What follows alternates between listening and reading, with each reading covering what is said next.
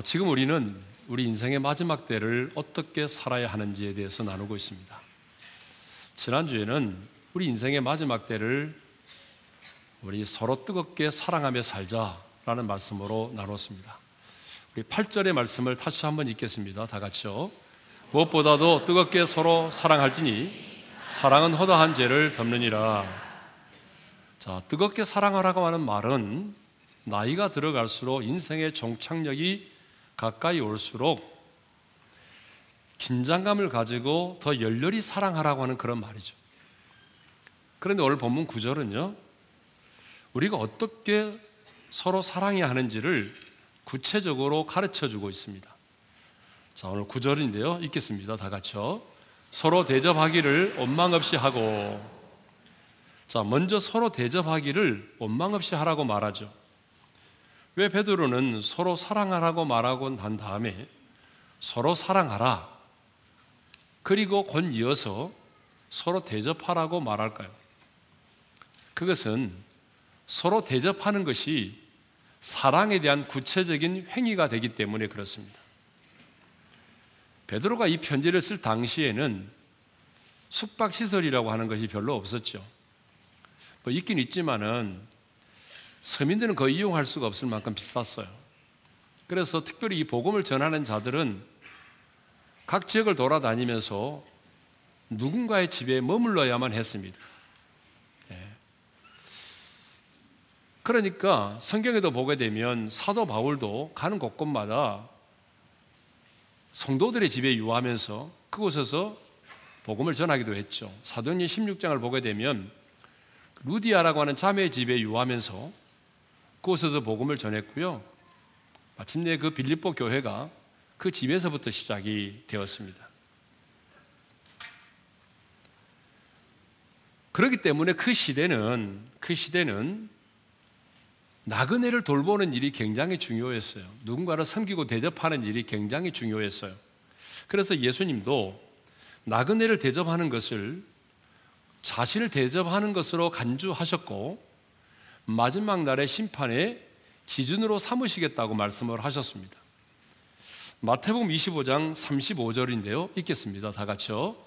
내가 줄일 때에 너희가 먹을 것을 주었고 목마를 때에 마시게 하였고 나그네 되었을 때에 영접하였고 자, 주님은 누군가를 우리가 대접하게 되면 그것을 자신을 대접한 것으로 간주하시겠다고 말씀하셨어요.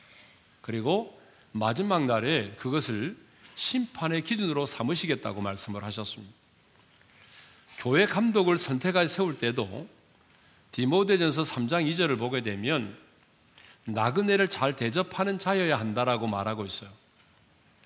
그리고 사도 바울은 로마서 12장 13절에서 이렇게 말하고 있습니다. 다 같이요. 성도들의 쓸 것을 공급하며 손 대접하기를 힘쓰라. 네.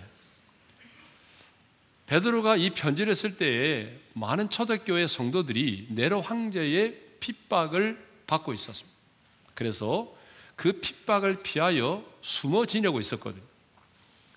그러므로 핍박을 피하여 숨어 지내고 있는 그 성도들을 누군가는 숨겨주고 누군가는 대접하는 일을 해야만 했습니다.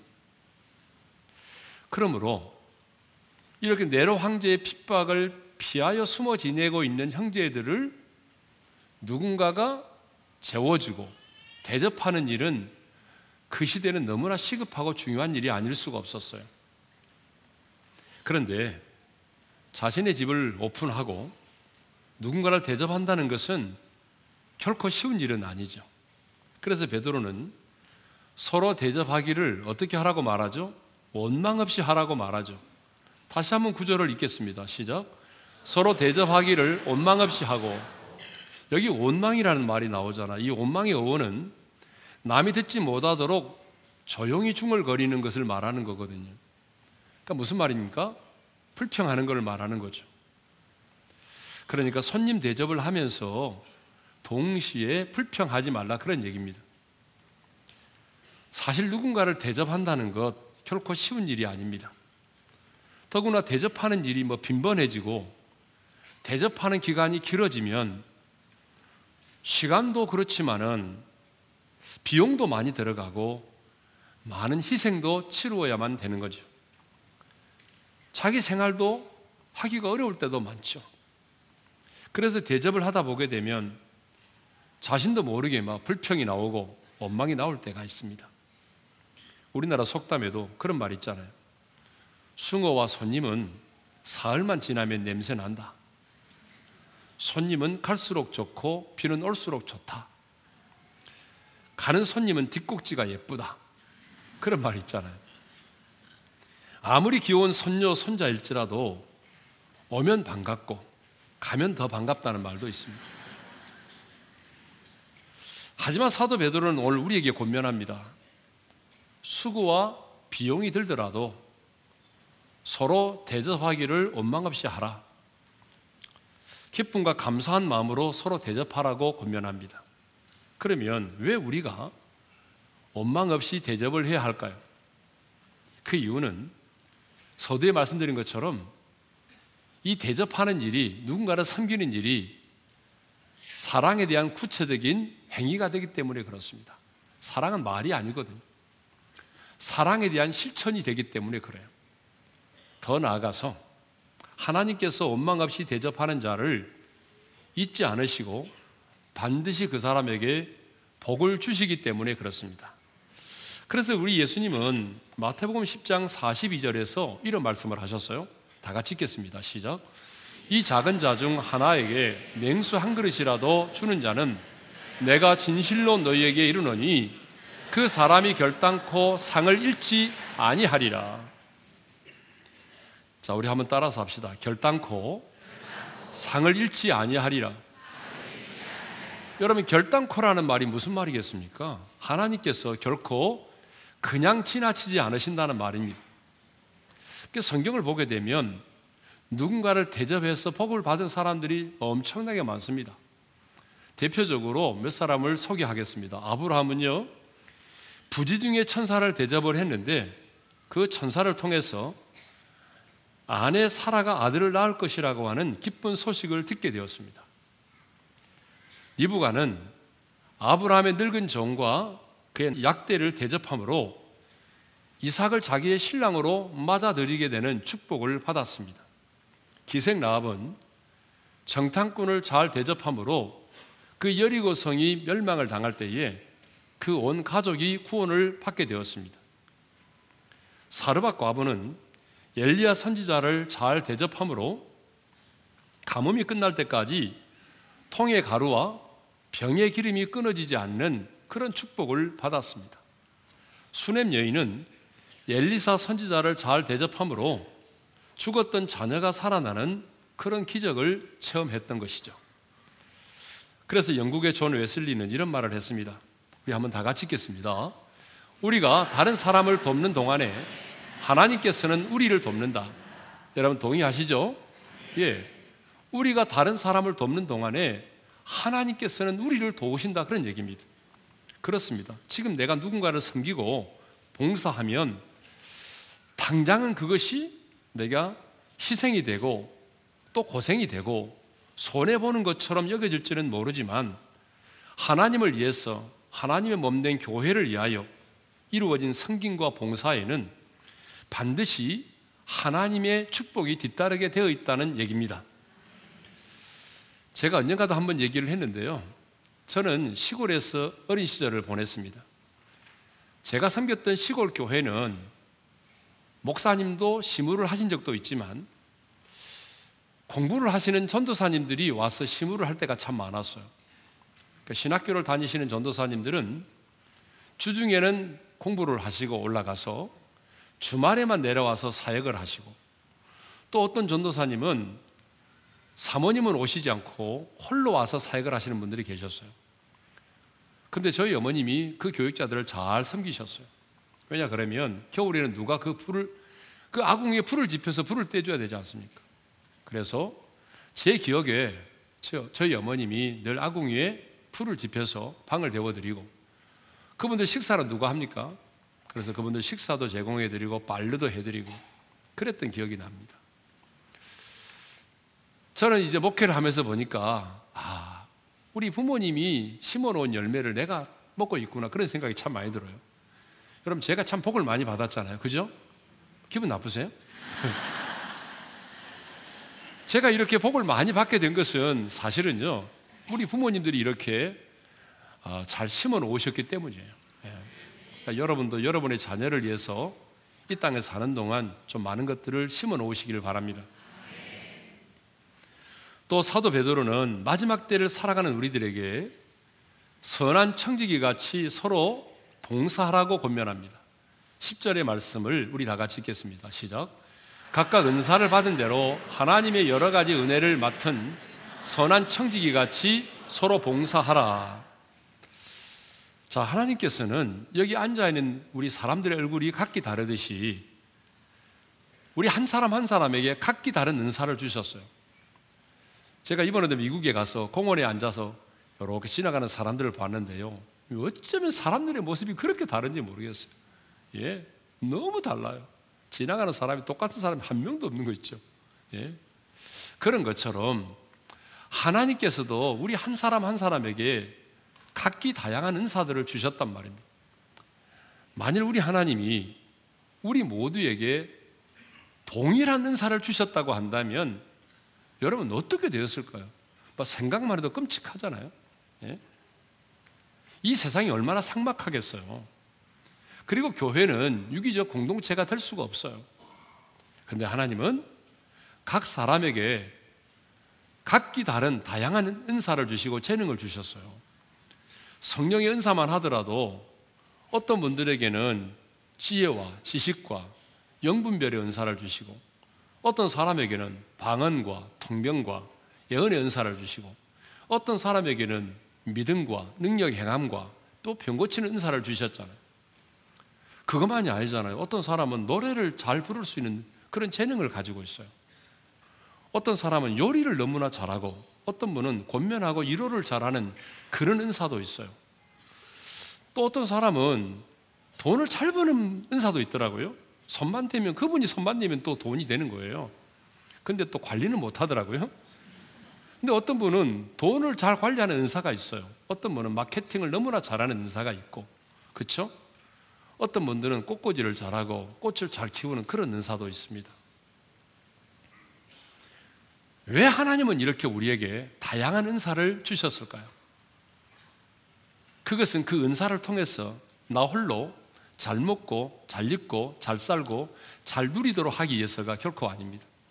아니면 하나님께서 주신 은사를 가지고 좀 사람들에게 과시하고 드러내도록 하기 위해서가 결코 아닙니다.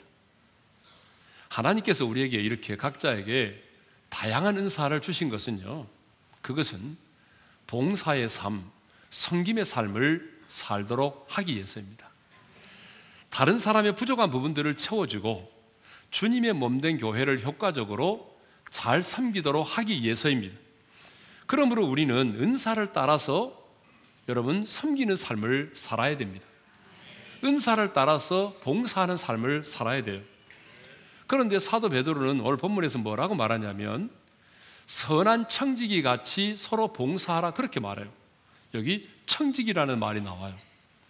여러분 청지기라는 말이 뭐예요? 이게 오이코모노스, 오이코노모스라는 말인데 이 말의 뜻이 뭐냐 그러면 관리자라는 말이에요. 딱 한마디로 말하면 관리자가 청직이라는 말이거든요. 그러니까 청직이란 주인의 것을 이인받아서 관리하는 사람이 바로 청직이라는 얘기죠. 그렇습니다. 내가 가지고 있는 이 은사의 원주인은 누구죠? 하나님이십니다. 그런데 은사만이 아니라 하나님께서는 우리에게 시간도 주셨고, 건강도 주셨고, 지혜와 지식도 주셨고, 명예와 재물과 권세와 능력도 주셨습니다. 심지어는요, 여러분이 낳은 그 자식도 하나님이 여러분의 가정에 주신 겁니다.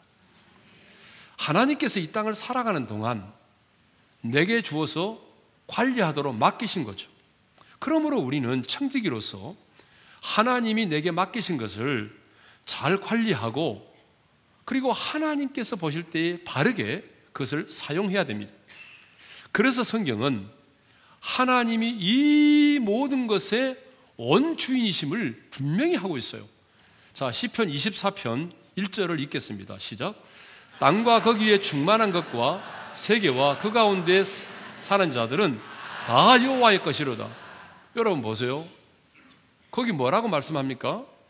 땅과 거기에 충만한 것과 세계와 그 가운데 사는 자들은 다 여호와의 것이로다라고 말하잖아요. 여러분 이 땅에 충만한 그 모든 것들이 여호와의 것이라고 성경은 분명히 말씀하고 있습니다. 하나님이 원 주인이시란 얘기죠. 우리 예수님도 달란트 비유를 통해서 이 사실을 분명히 말씀하셨어요. 자, 마태복음 25장 14절인데요. 읽겠습니다. 다 같이요. 또 어떤 사람이 타국에 갈 때에 그 종들을 불러 자기 소유를 맡긴 것 같으니 자, 주님은 천국을 말하면서 어떤 사람이 자기 종들에게 자기 소유를 맡겼다라고 말하잖아요. 여러분, 자기 소유를 맡겼다라고 말하죠. 그렇죠? 그러니까 여러분, 이 말씀이 무엇을 우리에게 의미합니까? 우리가 가지고 있는 모든 것의 원 주인이 누구라는 거예요? 바로 우리 주님이시라는 거예요. 주님이 우리에게 그 어떤 것들을 맡기셨다는 거예요. 네? 물론 우리가 이 세상에 태어나서 열심히 일도 하고 노력을 해서 어떤 것을 얻고 이루고 성취했습니다. 그럴지라도 그것의 원 주인은 바로 내가 아니라 주님이시라고 하는 거예요. 그러면 우리는 뭡니까? 우리는 이 땅에 사는 동안 주님께서 우리에게 맡기신 것들을 주님의 뜻을 따라 잘 관리하고 바르게 사용하다가 주님이 오라 할 때에 다시 그것을 내려놓고 떠나가는 청지기에 불과합니다. 주님은 우리에게 복음의 사명을 맡기셨고 주님은 우리에게 시간도 맡기셨습니다. 물질도 맡기셨습니다. 여러분 자녀도 맡기셨습니다. 여러 가지 재능과 다양한 은사들을 우리에게 맡기셨습니다. 그러므로 그 어떤 것도 나의 것이 아닙니다. 주님이 우리에게 맡기신 것입니다. 그렇기 때문에 마태복음 25장 19절을 보게 되면요. 주인이 돌아와서 마지막에 결산을 하신다고 말씀하잖아요. 자, 읽겠습니다. 말씀을 다 같이요. 오랜 후에 그 종들의 주인이 돌아와 그들과 결산할세. 여기 결산한다는 말이 나오죠. 여러분 당연하죠. 여러분 주인이 우리에게 맡겼으니까 다시 결산하는 것은 당연한 거 아니겠습니까? 그렇습니다. 하나님은 저와 여러분에게 맡기신 것들에 대해서 반드시 결산을 하십니다. 하나님은 우리에게 주신 시간들에 대해서도 하나님께서 우리에게 맡기신 물질에 대해서도 어떻게 그것을 관리하고 어떻게 그것을 사용했는지에 대해서 반드시 물으실 것입니다. 내가 너의 가정에 맡긴 자녀들은 지금 어디에서 무엇을 하고 있는지 반드시 여러분의 자녀에 대해서도 주님은 물으실 것입니다. 그러므로 우리는 내 인생의 마지막 날에 악하고 게으른 종이라고 하는 책망을 받지 않으려면 선한 청지기로서 주님이 맡기신 것들을 잘 관리하고 바르게 사용해야 합니다. 그런데 이 세상에는요, 선한 청지기도 있지만 악한 청지기도 있거든요. 그래서 오늘 본문에도 선한 청지기 같이 서로 봉사하라고 말하잖아요. 오늘 본문에 선한 청지기가 나온다는 말은 악한 청지기도 있다는 말이거든요. 그러면 여러분 누가 선한 청지기일까요? 여러분 누가 선한 청지기죠? 첫째로 청지기 의식을 가지고 살아가는 사람이 선한 청지기입니다. 자, 앞서 제가 말씀드렸죠. 청지기란 주인의 것을 맡아서 관리하는 자라고 말했어요. 우리는 이 세상에 올 때에 빈손 들고 왔습니다. 여러분 세상에 태어날 때 여러분 손에 가락지라도 하나 끼고 태어났습니까? 아니잖아요. 우리는 아무것도 가지고 태어나지 않았습니다. 그런데 주님께서 우리에게 너무나 많은 것들을 주셨어요. 시간도 주셨고, 그리고 물질도 주셨고, 직장도 주셨고, 자녀도 주셨고, 명예와 지위도 주셨고 사업장도 주셨습니다. 그러므로 우리는 주님이 내게 주신 것들을 내 것인 양 착각하지 말고 내 마음대로 사용해서는 안 됩니다. 그런데 많은 사람들이 내 것인 양, 내 소유라고 생각을 하고 주님이 내게 맡기신 것들을 마음대로 자신만을 위해서 사용하는 사람들이 많아요. 그런데 여러분, 착각하지 마세요. 하나님께서 여러분에게 주신 것들은 실제 온 주인은 하나님이십니다.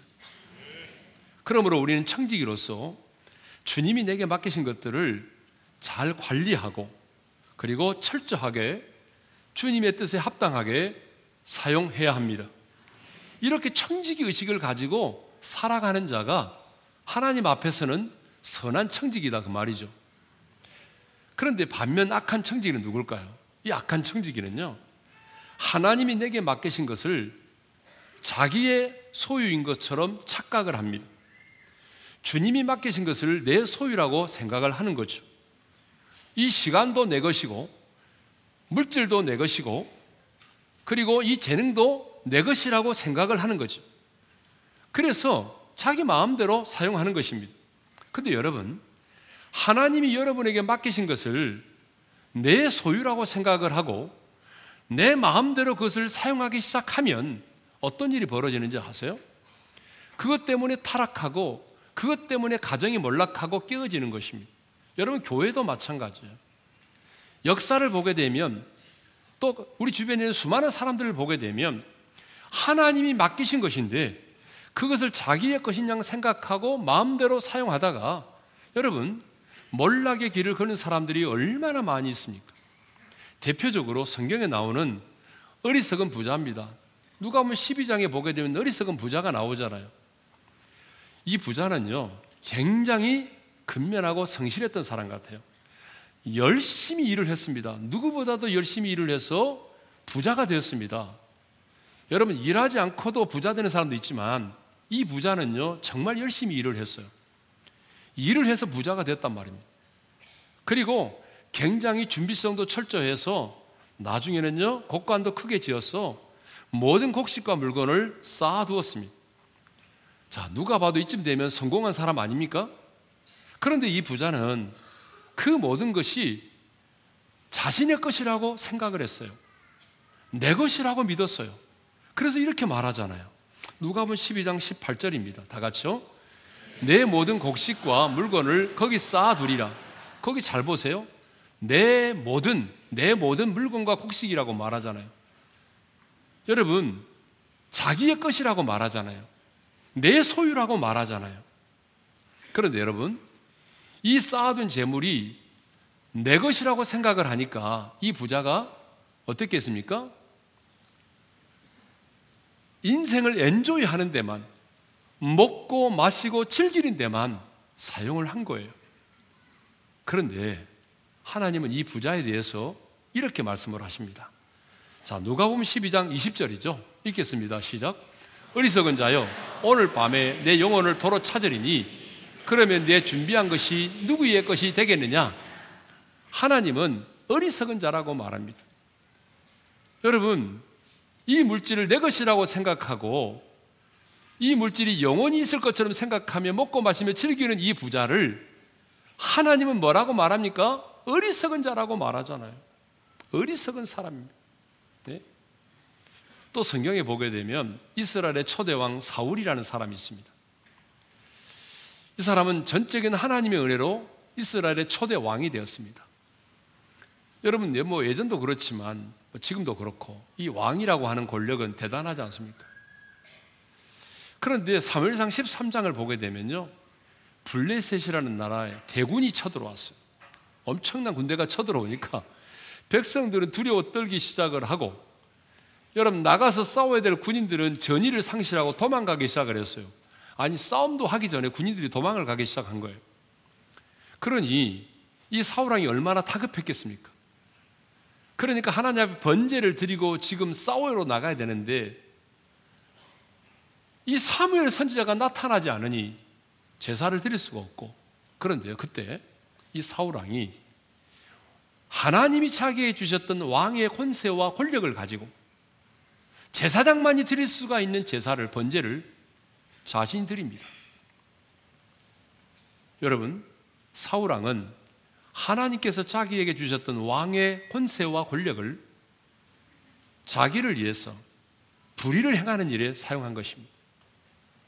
하나님은 일로 진노하셨고 여러분 이것 때문에 사울 왕은 몰락의 길로 접어들게 됩니다. 여러분 이렇게 하나님께서 자기에게 주신 것들을 내 것이라고 생각하고 마음대로 여러분 그 권력을 휘두르게 되면 그것 때문에 반드시 몰락을 하게 되었습니다. 역사를 보건대 수많은 왕들이 하나님께서 맡기신 그 권력을 불의를 행하는 일에 사용하다가 독재 권력이라고 말하죠. 이런 걸 우리는 독재 권력이라고 말하는 거죠. 그러다가 몰락한 사람들을 수없이 많이 보았습니다. 누가 선한 청직입니까? 내가 가진 그 어떤 것도 내 것이 아닌 하나님께서 맡기신 것임을 알고 청지기 의식을 가지고 사는 사람이 선한 청직입니다.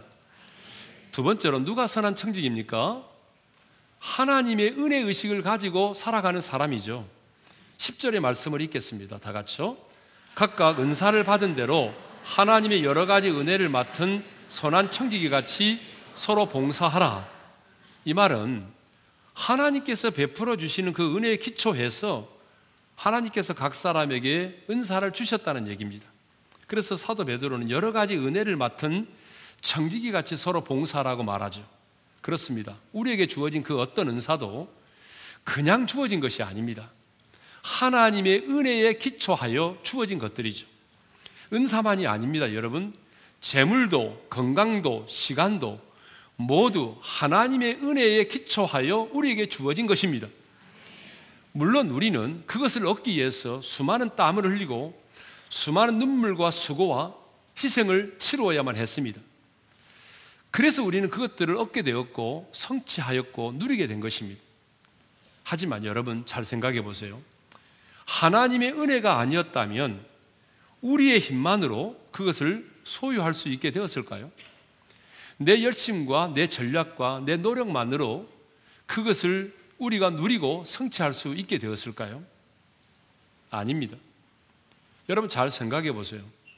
하나님께서 건강을 주시지 않았다고 한다면, 하나님께서 그 만남을 허락해 주지 않았다고 한다면, 하나님께서 그 기회를 주지 않았다고 한다면, 하나님께서 그 사람의 인생에 그 문을 열어주지 않았다고 한다면, 우리가 아무리 힘쓰고 노력해도 여러분 이루어질 수가 없는 것입니다. 물론 세상의 사람들은 그것을 인정하지 않아요. 하나님을 모르는 사람들은 그것을 인정하지 않아요. 내 노력의 결과라고만 생각해요. 내가 노력했기 때문에 또 어떤 사람도 이렇게 말하죠. 운이 좋았기 때문에 시대를 잘 만났기 때문에 내가 이렇게 되었다라고 말하잖아요. 그러나 하나님의 사람인 우리는 그렇게 말해서는 안 됩니다. 가끔 신방 가면 이렇게 말하는 분들이 있어요. 어떻게 이렇게 회사가 성장하게 되었습니까? 말하면 이렇게 말하는 분이 있어요. 목사님, 제가 참 운이 좋았습니다. 여러분, 운이 좋았다는 말을 하면 안 됩니다. 어떻게 하나님의 사람이 운이 좋았다고 말합니까? 저는 즉시 교정에 들어가죠. 그렇게 말하지 마시고 하나님의 은혜라고 말하세요. 이렇게 말하죠. 네. 여러분 사도 바울을 보실까요? 그가 고린도전서 15장 10절에서 뭐라고 말하던가요? 이렇게 말하죠. 읽겠습니다. 내가 나 된 것은 하나님의 은혜로 된 것이니 내게 주신 그의 은혜가 헛되지 아니하여 내가 모든 사도보다 더 많이 수고하였으나 내가 한 것이 아니요 오직 나와 함께 하신 하나님의 은혜로라. 여러분 사도 바울은 자신의 인생의 모든 것이 하나님의 은혜라고 말하지 않습니까? 여러분 은혜가 뭡니까? 받을 만한 자격이 없는 사람에게 값없이 베풀어 주시는 하나님의 호의와 사랑이 은혜잖아요. 십자가의 온수로 행하던 자신인데 이제는 십자가에 피 묻은 복음을 전하는 사도가 되었으니 하나님의 은혜가 아닙니까? 평생을 여러분 예수를 핍박하고 십자가의 온수로 행하던 사람이 이제는 그 복음을 전하기 위해서 하나님과 동행하는 삶을 살고 있으니 여러분 이것이 하나님의 은혜가 아닙니까? 왜 사도 바울이 다른 사람보다 더 많이 수고한다고 말합니까? 하나님께서 베풀어 주신 그 은혜가 헛되지 않기 위해서라고 말하잖아요. 왜 바울은 다른 사람보다 더 많이 수고했을까요? 좀 더 높아지기 위해서입니까? 아니에요. 하나님께서 자신의 인생에 베풀어 주신 그 은혜를 헛되지 않기 위해서 바울은 더 많이 수고를 했다고 말하잖아요. 여러분 그렇습니다. 하나님의 은혜를 아는 자는 아무렇게나 살지 않습니다. 어떻게 하나님의 은혜를 아는 자가 아무렇게나 삽니까? 나 같은 죄인을 살려주신 그 하나님의 은혜를 아는 자가 여러분 어떻게 시간을 낭비하고 아무렇게나 살아갈 수 있습니까? 그런데 사람들은 이 은혜 의식을 가지고 살기보다는 자꾸 비교하면서 살아갑니다. 이 세상을 살아가면서 너무나 많은 비교를 하게 되죠. 하나님, 왜 저 사람에게는 이렇게 참 좋은 저런 아름다운 달란트를 주시고 내게는 이런 달란트를 주셨나요? 왜 저 사람에게는 저렇게 많은 물질을 맡기시고 나는 이렇게 가난하게 살아갑니까? 왜 저 사람은 똑똑하고 공부도 잘한데 나는 왜 이렇게 책만 보면 졸립니까? 예? 정말 많은 사람들이 하나님의 은혜 의식을 가지고 사는 것이 아니라 끊임없이 끊임없이 누군가 비교하면서 살아갑니다. 나의 달란트를 비교하고 내가 살고 있는 집의 평수를 비교하고 연봉을 비교하고 심지어는 나의 코의 높낮이를 비교하고 뭐 그렇게 살아가지 않습니까? 근데 여러분 우리가 비교 의식을 가지고 살아가게 되면 누구도 감사할 수가 없습니다. 끊임없이 비교하며 살아가게 되면 우리의 삶은 비참해질 수밖에 없습니다. 모든 상황을, 모든 은사를, 모든 관계를 비교하기 시작하면 그 사람은요, 선한 청지기로 살아갈 수가 없습니다. 누가 선한 청지기입니까? 내가 가진 모든 것의 주인은 하나님이심을 고백하며 자신은 하나님께서 맡기신 것을 관리하는 청지기임을 알고 청지기 의식을 가지고 살아가는 사람이 선한 청지기입니다. 누가 선한 청지기입니까? 비교하지 않고 비교하지 않고 하나님께서 내게 베풀어 주신 그 은혜를 기억하면서 하나님의 은혜에 젖어서 감사하고 자원하는 마음으로 충성하고 섬기며 사는 사람이 바로 선한 청직입니다. 지난 금요일에 소진영 간사가 와서 찬양도 하고 간증을 했거든요. 참 간증을 드리면서 은혜를 많이 받았는데 이 자매의 삶 속에도 보니까 평탄한 삶은 아니었더라고요. 24살에 백길병을 앓았어요. 지금도 그 혈액암을 앓고 있는 거죠. 그 과정 속에서 하나님이 주신 은혜가 너무 많았어요. 그래서 이 노래를 만들었거든요. 은혜 아니면 살아갈 수가 없네. 호흡마저도 다 주의 것입니다. 여러분 은혜 아니면 우리는 살아갈 수 없습니다. 호흡마저도 주의 것이라고 고백해야 됩니다.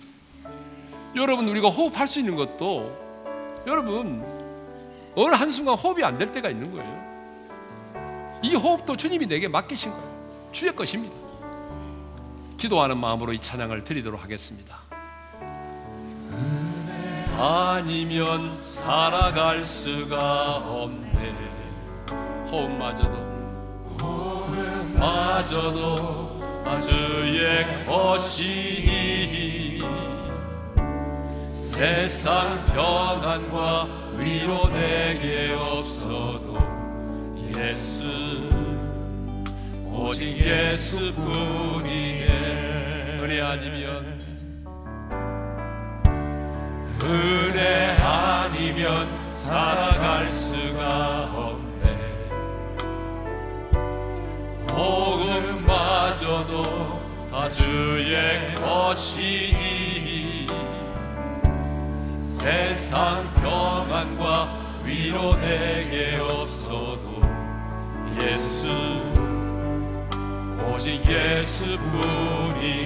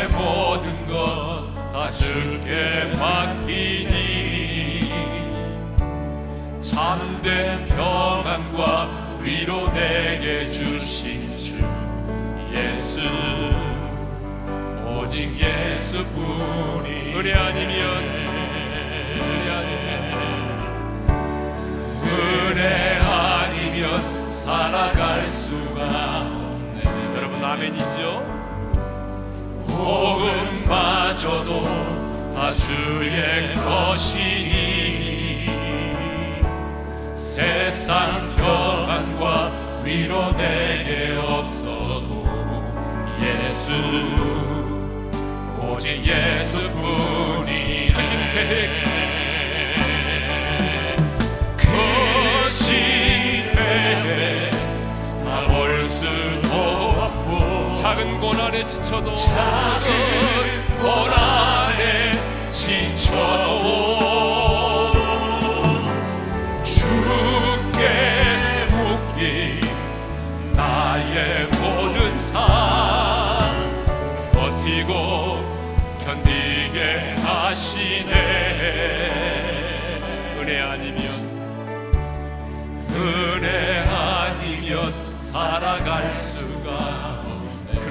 주님. 나의 모든 것 다 주께 맡기니 참된 평안과 위로 내게 주신 주 예수 오직 예수뿐이네.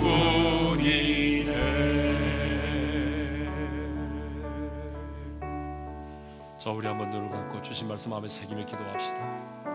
마지막 때를 살아가는 우리들에게 하나님께서는 사도 베드로를 통하여 두 가지를 권면하셨습니다. 첫 번째는 원망 없이 서로 대접하는 삶을 살라는 것. 누군가를 섬기며 산다는 것이 버겁고 힘들죠. 그렇지만 그것이 바로 하나님의 사랑을 실천하는 구체적인 행위이고 주님은 그것을 마지막 날의 심판의 기준으로 삼으시겠다고까지 말씀하셨습니다. 그러므로 여러분 힘들고 어려워도 자신만을 위해 살지 말고 누군가를 섬기며 대접하는 자로 살아가시기를 바랍니다. 또 주님은 우리에게 권면합니다. 선한 청지기 같이 서로 봉사하라. 청지기의 삶을 살라는 거예요. 청지기는 관리자입니다.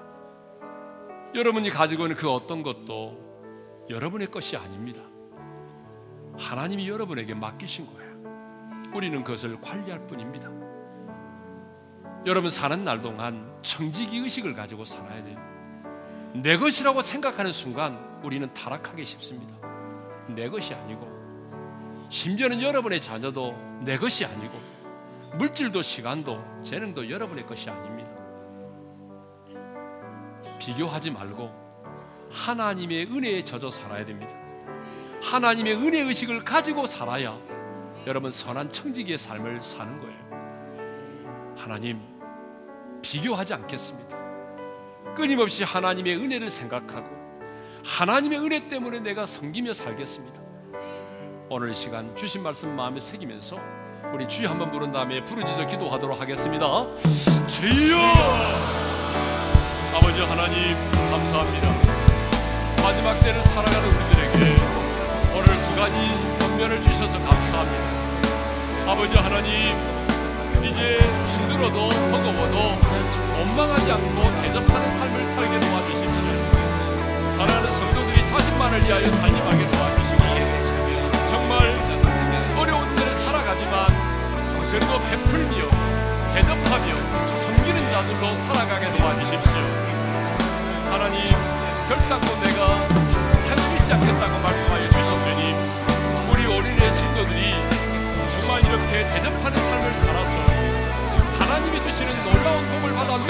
소망합니다. 아니라 선한 천리기로 살기를 원합니다.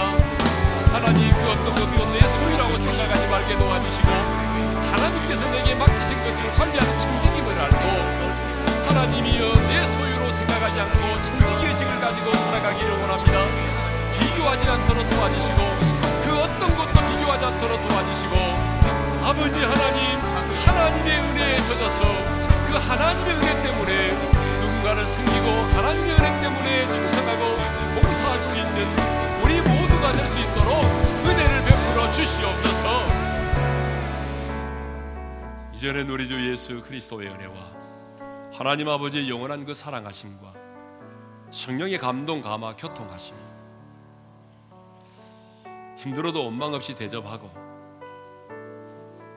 선한 청지기의 삶을 살기를 원하는 우리 어른의 모든 지체들 위해 이제로부터 영원토록 함께 하시기를 축원하옵나이다. 아멘.